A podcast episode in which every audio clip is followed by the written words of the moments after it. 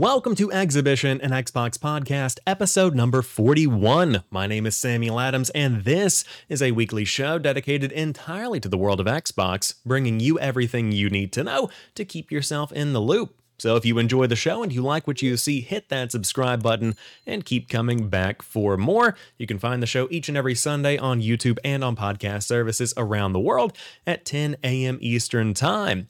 But as you can see, if you're watching the video version of the show, or you might even be able to tell via audio, I'm changing up my mic setup, changing up my cameras a bit. It's spring, there's rebirth in the air, and I wanted to kind of switch things up a bit. So we're using the Wave 3 from Elgato. I've changed the camera angle a bit, adjusted the lighting warmth, you know, small little touches that really make a podcast feel like home. So let me know what you guys think in the comment section down below. If I sound good, look good, all of that good stuff. But in terms of what we are talking about today, it was a very big week because Elden Ring is continuing to sell like hotcakes. Halo Infinite's Season 2 has finally gotten some details, and for some people, including me, they're a bit frustrating if I'm being honest with you. But on top of that, Microsoft is making Xbox Cloud Gaming and PC Game Pass even better with some very, very good new bells and whistles. Plenty of big stories to dive into. So without further ado, let's go ahead and get into it. If you haven't heard, there's this little indie game out called Elden Ring. Of course, I'm being facetious. This is one of the biggest releases of the year. It's one that people have been looking forward to for a very long time, and it has finally hit digital and physical store shelves. And it looks like people are snatching up those copies left and right because Elden Ring is the biggest non FIFA or Call of Duty launch since Red Dead Redemption 2. Now, this is according to the UK digital charts. More sales figures are going to be pouring in in the weeks ahead, but this thing is selling incredibly well. In fact, its sales are 2.5 times higher than that of last week's big new release, PlayStation's Horizon Forbidden West, reports Christopher Dring over at GamesIndustry.biz. Its week one sales are bigger than Cyberpunk 2077 and Assassin's Creed Valhalla, which delivered significant opening sales back in 2020. Now, it is important to note it has skyrocketed to the top of the digital top 10 in the UK, reported on by GSD, right in front of FIFA 22. At number three, we have Horizon Forbidden West, followed by Grand Theft Auto 5 once again, then Horizon Zero Dawn, Assassin's Creed Valhalla, NBA 2K22, Uncharted the Nathan Drake Collection, XCOM 2, and Grid Legends getting in there at number 10. It's also at the top of the combined physical and digital top 10, right in front of Horizon Forbidden West and FIFA FIFA 22, and then you have some more games that go on down the list. But in short, Elden Ring is doing incredibly well, and 29% of the sales were on Xbox, with 30% on PC and 32% on PlayStation. So, in general, pretty close in terms of market share. Now, my big question is Xbox is a combined figure here. So, how many of these are on Xbox One versus Xbox Series X and S? I would love to learn more about that because you see PS5 and PS PS4 are delineated here in the rundown. But no matter how you cut it, this is immediately a game changer for From Software. The big question is what do they work on next? Do they make a sequel to Bloodborne in the PlayStation world? Do they continue creating multi platform experiences? Do they do both? Uh, and I think that what this does is immediately free them up in such a big financial way uh, that really they can do whatever they want uh, at this point because Elden Ring is being very well received. It was one of the highest rated games I've seen in quite some time. I believe it landed at a 97 on Metacritic, as we discussed on last week's show, and for good reason. It's a very good looking, good playing game that continues to get updates that make it run even better on hardware that's already out there. So, with all of that being considered, I'm excited to see what From Software does. And as I said on last week's show, this is not a game that I ever have any intention of playing. It's just not my cup of tea. But I know a ton of people out there do enjoy Elden Ring for what it is. Uh, and it is also worth noting more and more people are enjoying it because, according to Benji Sales over on Twitter, who is a fantastic resource, he says, already signs Elden Ring, uh, excuse me, already signs Elden Ring's legs are going to be very strong. It has set a new concurrent players peak on Steam in its second weekend at 953,426 players. Now, just to take a break really quickly, that's just on Steam. That's just on PC. That does not include PlayStation or Xbox players. That's just PC. Picking up It surpassed New World to become the sixth biggest game ever on Steam. And as he says, this is very rare. Most games peak on their first weekend. This game is just going to continue getting bigger. Now, my question is after this second weekend, now that the word of mouth effect has kind of boosted this game's sales and more and more people are jumping on board, will week three continue to see growth? If I had to guess, it very well could, but I think that it might decline. That's just my intuition uh, because this is such a rare occurrence to begin with. And I think that the majority of novice players that might not have ever gotten into a Souls game We'll be checking it out this week because of the amount of people talking about it on social media. Uh, but will that carry over into week three? Personally, I don't think so. Now, what this game does have is the advantage that outside of PlayStation's Horizon Forbidden West, there really isn't one big game to cater to a wide audience that's coming out right now. Elden Ring has kind of come out at a very good time where the majority of big releases, uh, like from the PlayStation side, Gran Turismo 7 or Horizon Forbidden West, or from the Nintendo side, uh, you have Arceus. Those are kind of niche games where the Elden Ring player may not want to partake in any of those and in general, somebody that likes uh, more of a gothic kind of setting, more of a uh, knights in shining armor kind of thing, you know, uh, that style of combat, they might be more inclined to go for this. And I certainly don't think that Elden Ring is a niche in any kind of way, shape, or form. I think this is something uh, that could be appealing to so many people just because it is approachable. It's intimidating when you get in there, but it is a game that at its core is just defeating enemies and bosses with various weapons. And I think that's something uh, that could appeal to a lot of people. Uh, now, in the Xbox world, it's come out at a very ideal time because, as we all know, if you are a regular Xbox player, there isn't much out right now. There just is not much happening in the world of Xbox. You see some very big Xbox Game Pass editions, like this week. We have Marvel's Guardians of the Galaxy coming. I've been digging into some indies, like I played Far Changing Tides over the weekend. I've also been checking out Death's Door. I wrapped that one up over the weekend, and I'm continuing to kind of grind through these smaller experiences. Uh, but in terms of big AAA releases, there just really isn't anything right now. Now, the back half of the year has Starfield, a new Forza potentially, uh, stuff like that, but on the front half, just not much going on, and so Elden Ring is a great way to kind of fill that gap on top of diving into the backlog. Uh, so, congratulations to the team over at From Software. Fantastic job on this one, and I'm looking forward to seeing what they follow up with. Uh, but in general, really good to see Elden Ring really fulfilling fans' expectations and having the legs uh, that this game really kind of deserves because this was one of the most anticipated games in quite some time.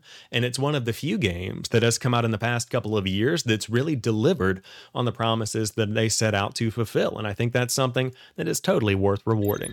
Now, as you guys know, I don't talk about Call of Duty as much as I used to because Vanguard didn't really tickle my itch. I did not buy the game last year after playing the beta. On top of that, Black Ops Cold War was good, but it didn't hook me as much as I thought that it would, and I think that comes down to my personal taste shifting over the years.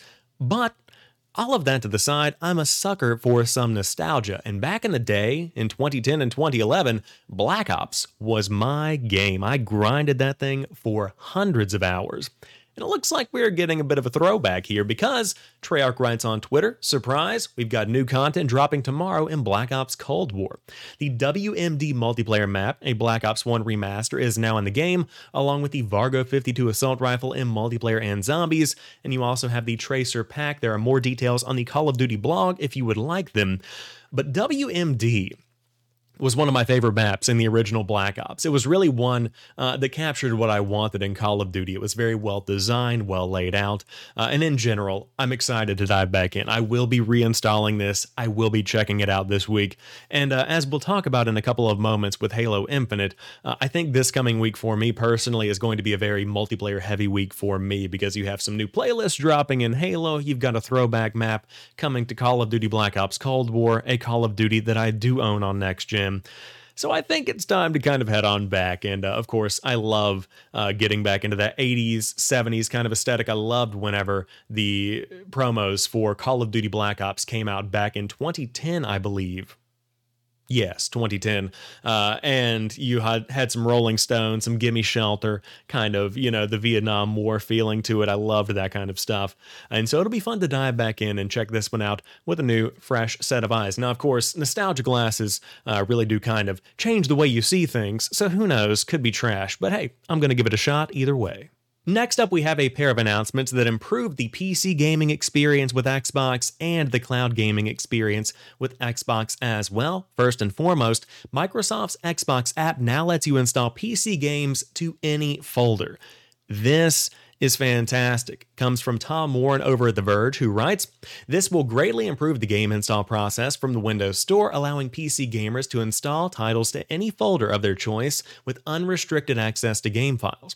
It should address the many headaches of installing games from PC Game Pass, and Windows users should be able to back up game files and restore them in the future. Microsoft previously forced Windows users to install PC games from its App Store into a dedicated Windows Apps folder at the root drive. While additional storage drives were supported, you could not install games into a folder of your choice or freely move them around or modify files. This is good because it also opens up potential for modding. So, in short, as they say here in the subhead, the Xbox app is becoming more like Steam. So, you can do more with the games that you either have through PC Game Pass or that you purchase. And I, for one, think that's fantastic because when it comes to creating a subscription service or even an ecosystem that gets PC players in the door, it has to be no holds barred, giving you the full PC gaming experience. And I think until this point, the Xbox app has been kind of just a dedicated place where you could play Halo, but it seems more appealing to install things through Steam, or even if you have something like PC Game Pass, uh, just because of that freedom of being able to mod your games and move them around on your PC, uh, you might buy them on the Epic Game Store or on Steam. And so being able to come and give players the features that they want to have uh, and deliver on that kind of promise really improves Microsoft's reputation in the PC space as they continue to bolster this subscription service and make Windows gaming a bigger focus for their future and for the future of Xbox as a brand. So fantastic to see this, but on top of that, the cloud is getting even better because Microsoft will let you play Xbox Cloud games with a mouse and keyboard. They say it's coming. Now, this is something that could be coming in the distant future. It could be coming soon. If I had to guess, this feels like a fall kind of announcement, and I don't really think it was intended to be announced. But this also comes from The Verge, this time from Sean Hollister, who writes The newest Microsoft Flight Simulator is one of the most demanding games ever made, and yet now you can play it on a shitty PC or an original Xbox One with the power of Microsoft's cloud. There's just one big hole. You can't play, currently play. Excuse me, there's a typo here. You can't currently play Xbox with a mouse and keyboard because Xbox Cloud Gaming only supports gamepads and touch for now. But according to Microsoft Flight Simulator boss Jorg Neumann, that's about the change. Mouse and keyboard control is coming. Neumann spilled the beans in a flight simulator video Q&A via Windows Central where he says it will be platform level support, meaning theoretically any Xbox Cloud game could offer mouse and keyboard control.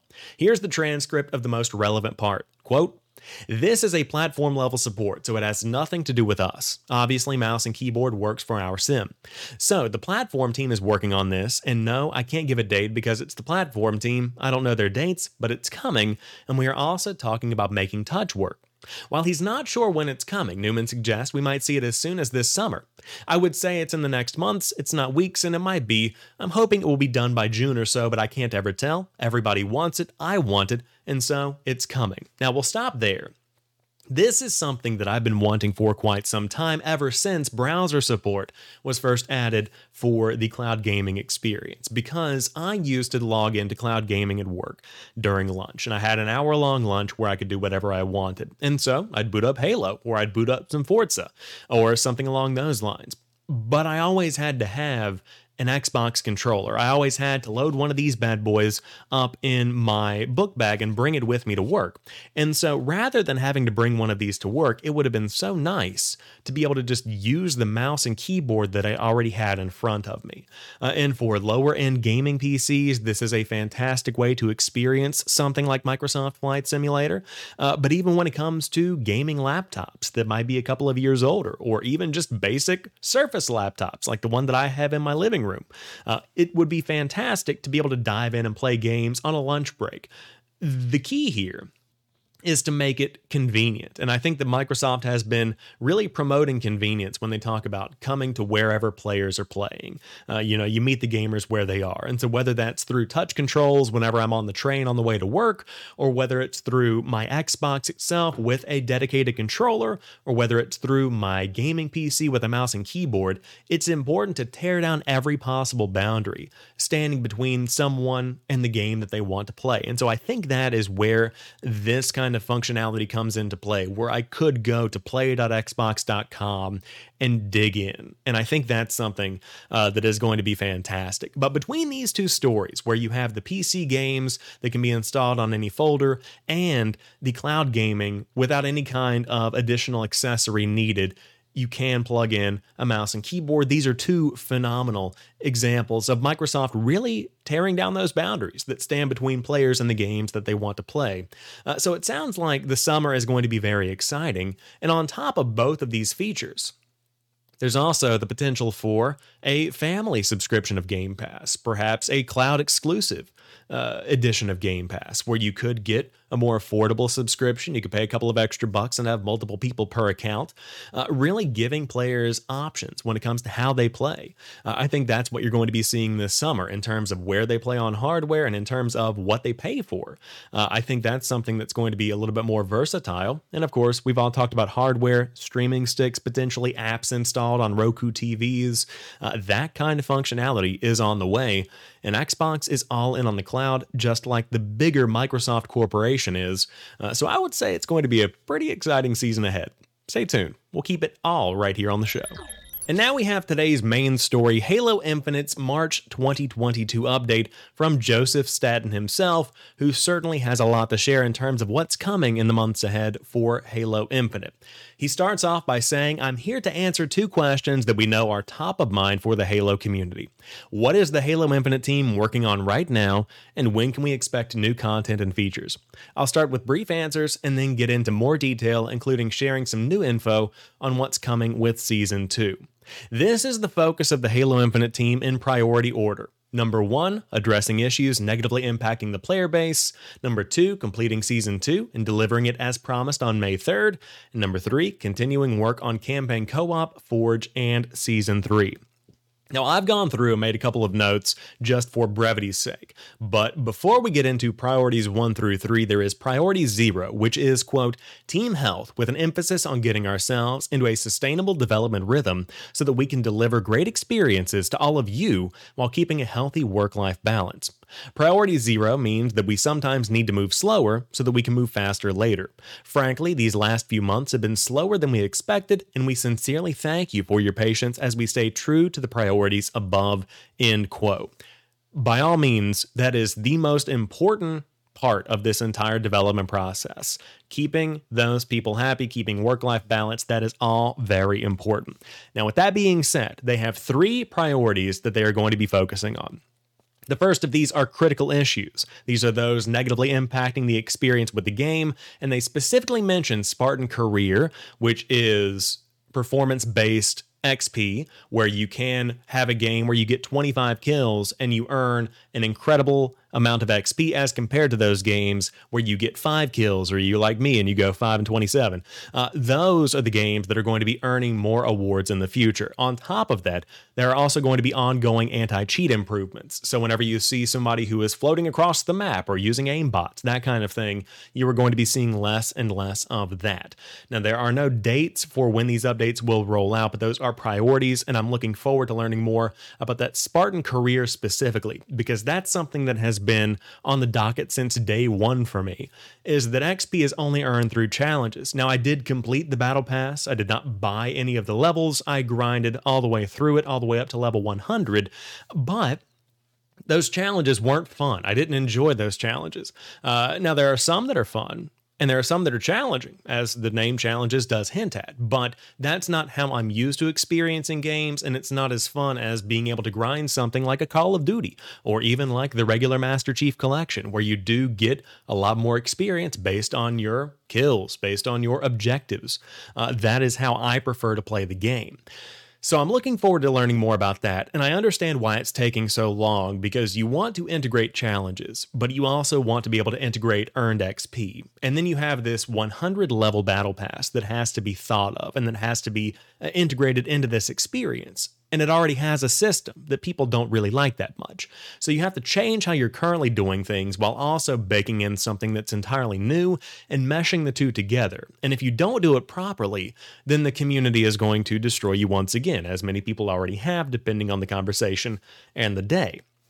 So it's very difficult, but they write, quote, "We are working on a public-facing version of the hot list, similar to what the studio did during the Master Chief Collection updates, so that all of you will have a clear and constant window into the status of hot list issues as we work to address them." End quote. So a couple of points here. A Trello board would solve this problem instantaneously. Throw all of your in progress work on a Trello board, shoot the link out, and people can check and see what the progress is on specific new updates. That kind of thing is always a good option.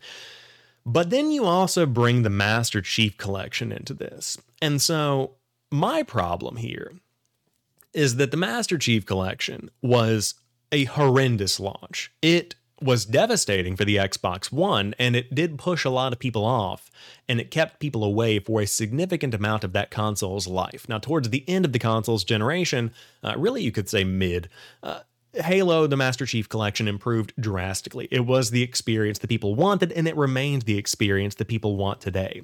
But it was a disaster. And when you think about how long it took to improve that, I have a concern when Halo, the Master Chief Collection, is being used as a comparative example for Halo Infinite. I don't think the launch was that bad, but it's clear that after six months, something has to change. Regular updates have to happen more frequently. That is key. Now, keeping priority zero in mind, where the health and work life balance of players is still, or I should say, work life balance of employees is still a priority, there still has to be some level of urgency and communication, letting people know when things are happening and an improvement of that cadence. It's got to happen because season number two is on the way. This is priority number two coming on May 3rd. Season one wraps up on May the 2nd. The theme is going to be lone wolves. And Joseph Staten writes, quote, Lone Wolf Spartans are hunters, trackers. They're resourceful improvisers operating deep in enemy territory without resupply or support. They're fierce, rugged, and prefer to work alone, but they're still loyal to the Spartan pack. End quote. Now, within this season, you have a free Fracture armor core and free Lone Wolves armor core as well. You can see the Fracture one here, and I believe this is the Lone Wolf one coming here. Uh, well, I should say this is Spartan Sigurd Eklund on the left and Spartan Hodin on the right. You can learn more about them and spend more time with them in the season ahead. There are going to be story bits and pieces as well, told through various cinematics, story themed events, battle pass items, and more. But then here is what you have with the free fracture armor core. Now, this is a big call out to something along the lines of a Fallout, something along the lines of a Doom. It does invoke those kinds of emotions. Uh, but it is going to be very interesting, and some leaks have suggested that this fractured armor core is going to be uh, World War II themed, and you can kind of tell that by uh, the color schemes, and leaks do kind of hint at that, but the boots also give it away a bit. Uh, so look forward to learning more about that in the weeks ahead. And again, this is just concept painting, so I'm sure that we'll be seeing more updates soon. Uh, but you also have two new maps one arena map and one big team battle map. The arena map is called Catalyst, the big team battle map is called Breaker. Here you can see Breaker, which looks to be a kind of orange in hue, big one of those uh, big mining installations. And then you have a Forerunner style big team battle map here. Or I should say, I got those reversed. Uh, the mining camp is going to be uh, Breaker, which is the big team battle map, and then Catalyst is going to be the arena map here with the Forerunner uh, style appearance to it. two new maps. We're getting two new maps in season two. I want to talk about that for a minute. We've got to get more content in this game. We have got to. Now, I was listening to uh, the Kinda Funny Xcast on Saturdays. As I do, I was on a run listening to Mike and the team talk about this. And Mike brought up the potential for more maps to come in the future. That does not seem to be the case to me. And I do want to kind of point out one of the nuggets here of information. Here we go. He writes During season two, we will also be shipping playlist updates, balance changes, new modes, and maps. Specifically, and this is where we tune in, one arena map named Catalyst and one big team battle map named Breaker. That gives me the assumption that when you define these specific numbers, one arena map and one big team battle map, those are the only two maps coming. This has been six months since the launch of Halo Infinite. I understand that things are difficult. I understand that work from home has been a challenge. But we've been grinding these same maps, these same maps for six months. I need more content to come back to Halo Infinite. Now, when you look at the other first person shooters that are out there, Battlefield, not even a factor anymore. And that's coming from someone who played a good bit of Battlefield 2042. Uh, when you look at Call of Duty Vanguard, again, you see the potential delay for the 2023 game, and a lot of people are looking back to Call of Duty Vanguard and saying, hey, that's probably a good call when you have these two big first person shooters that are poorly performing, you do buy yourself some time. But I haven't played Halo Infinite on the regular in roughly about three weeks or so, maybe a month, a little bit over a month, somewhere around there, because the weekly missions don't tickle my itch. There's no reason for me to come back and buy these. Uh, for instance, I think this week is a uh, armor uh, weapon skin or a vehicle emblem, like that kind of stuff doesn't really bring me back in. There's got to be something that I can grind that's enjoyable. And when you finished the event passes, when you finished the battle pass, there really isn't anything else to do. Uh, but it would be all right if these seasons were at a, a, faster cadence. If season two had been here in February or January, that would have felt really good. Kick off the new year with a, a new season. That would have been fantastic. But we're talking about May. We're talking about something that, as of today, is still two months away. That's a long time. Uh, now, on top of this, you're also going to be seeing three new modes. You'll have Last Spartan Standing, a free for all elimination mode, King of the Hill, and Land Grab, which is entirely new. Then you have three new modes, two of which are basically returns. You have the last Spartan Standing, which is a free for all elimination mode. We have elimination now. It's pretty much just going to be a not team based version of elimination, kind of like a free for all search and destroy in Call of Duty terms, from what I'm gathering. Uh, and then King of the Hill is a classic Halo experience, which it's good to see. Uh, now I'm looking forward to learning more about Land Grab. But in short, we have two returning modes in some capacity one new mode, and two new maps, along with some new cosmetics to earn. That's not enough content for me. For six months of waiting, uh, maybe I'm just maybe I'm just biased, or maybe I'm just uh, frustrated in general. But then there's also priority three, which is campaign co-op Forge in season three. The basic rundown here is this quote, We're making great progress on Campaign Network co op, and to be clear, this work has been occurring in parallel to Season 2 work, as has our work on Forge. But the reality is that it's going to take more time to land a high quality, full featured, four player network co op experience in this massive, wide open world of Halo Infinite. We are also committed to a great two player split screen co op experience on all Xbox consoles, from the original Xbox One through the Xbox Series X, and the non linear wide open sections of the campaign present some big challenges for split screen that have taken us more time to solve. All this means that we will not be able to ship the campaign network co op on May 3rd at the start of Season 2, but we are still aiming to deliver Campaign Network co op later in Season 2, and we will share a release date for that and for split screen co op as soon as we can. So, Campaign co op not happening at launch. The way this is worded gives them room to push it even further. They're aiming to deliver it in Season 2. I bet that it's going to be towards the end of Season 2, if not later in season three. And again, we don't know when that will last. Could season three, I mean, if we have it starting in May, could it last until November? I certainly hope not. but based on experience, it very well could. Uh, now, of course, you also have the work on season three also beginning, which is good, and Forge is supposed to come sometime in season three, but season two, not doing it for me so far, especially not with the campaign co op coming. But potentially the most exciting part of this entire announcement is that season one is getting a new tactical ops experience next week. It's going to be running, I believe, starting on March the 8th, and it's going to be focusing on the Mark 7 core focused rewards you can earn. And you can find a couple of leaks on Twitter if you dig far enough. Uh, but in short, you have not only new cosmetics, but also the Tactical Ops playlist, which includes, according to Halo Noticias MX, it's a, a, uh, a Spanish speaking Halo uh, Infinite Leaks and News uh, account. You have Tactical Slayer with Stalkers, Tactical Slayer with Commandos, Tactical Slayer with Sidekicks, and Tactical Slayer with Manglers. That's the kind of gameplay I want. I know that I'm a sucker for but I love some SWAT. Bringing Manglers into the mix sounds phenomenal. And of course, here are the cosmetics that you can earn. You have some pretty cool skins and a meal, uh, keychain here, and some other stuff, bells and whistles and whatnot. I really like that uh, armor style here. But man, I still want more than this, but it's exciting. This is something that's going to bring me back, and I will be playing Tactical Ops. So, in short, it's a mixed bag with Halo Infinite right now because I want to adore this game. I really do want to get back into Halo Infinite because it feels good, it plays well. But when it comes to where the game is at right now, we need more maps.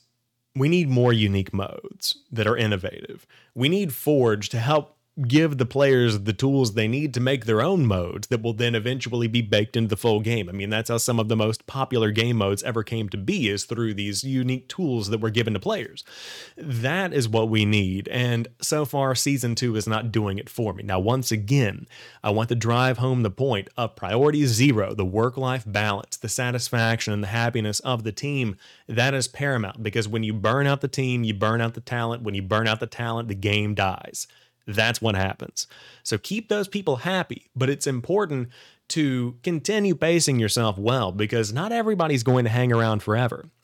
And new games are on the way. This fall, you're going to see a new slate of new first person shooters, new uh, annual releases, things like that are on the way. And there's a big backlog of people to dive into again. But Halo done right is really nice. So I'm looking forward to seeing the Infinite Redemption arc. And I'm still a fan of the game. I'm still going to play some next week but we need more. We just do. And to wrap up today's show, Japan has bought 2.3 million Xbox consoles in the last 20 years, a new report reveals. This report comes from Chris Scullion over at VGC, who writes, that's according to a new report in the latest issue of Weekly Famitsu magazine, which celebrates the 20th anniversary of Xbox in Japan. According to the report, a total of 2,345,975 Xbox consoles have been sold in Japan as of February 6, 2022. The vast majority of these were Xbox 360s, of which there were 1,616,128. Uh, the entire rundown can be found down here, with the original Xbox selling just under half a million, the 360 coming in at about 1.6, the Xbox One selling just shy of 115,000 units, and the Xbox Series X and S already selling 142,024. So that's pretty good so far. Now, of course, the best selling games in Japan for the Xbox in the last 20 years were Dead or Alive 3, Star Ocean 4, The Last Hope, Tales of Vesperia, Blue Dragon, and The Last Remnant, all of which, except for Dead or Alive 3, are on the Xbox 360. So, what this tells us is that the Xbox Series X is doing well in the region. You see more people jumping back on board. Uh, of course, as compared to the lifetime sales of the Xbox 360, nothing yet. Personally, I doubt that it can touch those numbers. Uh, but what I do see is that this is a very diverse market, and that's something that anybody could have pinpointed. The PlayStation consoles continue to sell incredibly well. The PS5 is already breaking a million. You see 20 million uh, Switches sold. This is not the market for Xbox, but it's a market that the Xbox is trying to tap tap into. And I think that Microsoft is investing heavily in Game Pass, and you're getting uh, more of these anime style games that are coming into it that may not appeal to me. Now, it's something that I have been trying, uh, but they appeal to another type of audience that may be gaming around the world. And so I think that's what you begin to see is where you see a diversification of the games that Microsoft is promoting. You know, gone are the days where Halo and Gears of War are the core of their marketing experience. Uh, now you have games like Edge of Eternity right there front and Uh, you have games like Final Fantasy 13, Lightning Returns right there dead and center. And so, being able to bring in the Final Fantasy games and being able to bring in uh, diverse experiences goes a long way in making this piece of hardware appeal to a wider audience. And that's exactly uh, what Microsoft needs but on the 20 year anniversary of Xbox, or just a couple of months after the 20 year anniversary of Xbox, you have 2.3 million Xboxes being sold in the region. Hopefully, more are on the way. Uh, but Microsoft is certainly fighting an uphill battle here, and I'll be shocked if they can ever hit those same numbers the PlayStation or Nintendo hit. That's just how the region is, in my opinion. But that wraps up today's episode of Exhibition and Xbox Podcast. A bit of a longer one, but some very good discussions had in here about Halo Infinite and so much more. So, again, if you're new to the show, hit that subscribe button on YouTube or on a podcast platform of your choice. You can always follow me on Twitter, on TikTok. I'm putting stuff up throughout the week for you guys to enjoy. So, I do hope you tune in and enjoy it. Uh, but until next week, you guys have a fantastic one. I'll talk to you soon and keep on playing.